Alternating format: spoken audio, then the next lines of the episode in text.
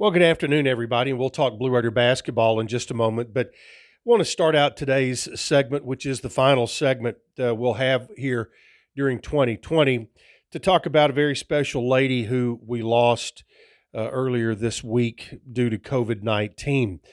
The Blue Raider Nation lost one of its truest fans when retired athletics department employee Linda Watson passed away following about a month long battle with COVID.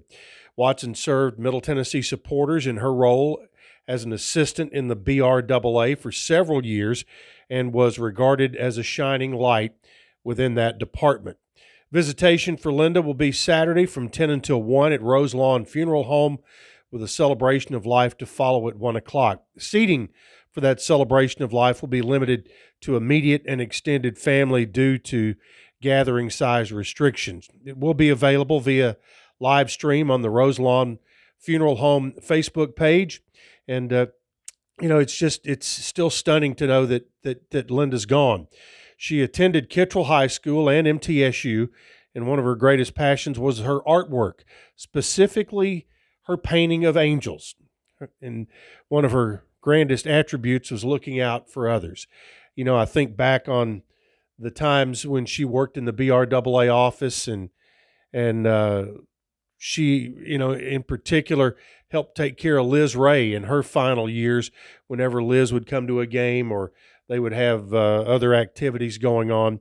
Uh, they were inseparable, and and you know, you just really think about the uh, the reunion that they had uh, in heaven because you know they're both there. They're both outstanding people.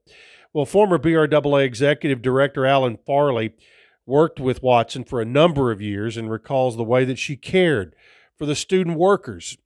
Uh, she said he said that Linda managed the student workers during football and basketball season, and one of her his fondest memories of Linda was that she always made sure that the student workers had food that was left over from an event to take home instead of it being thrown out.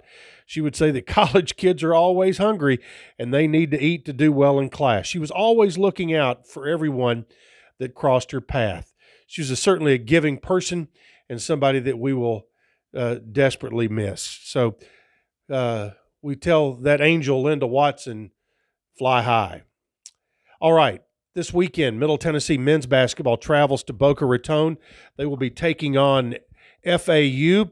Right now, the FAU is five and three on the year. Uh, they uh, started out the year with a couple of losses it uh, in a uh, in a in a in an event down at South Alabama. They lost by two to South Alabama, lost by ten to Jacksonville State, then came back to beat the University of Mobile.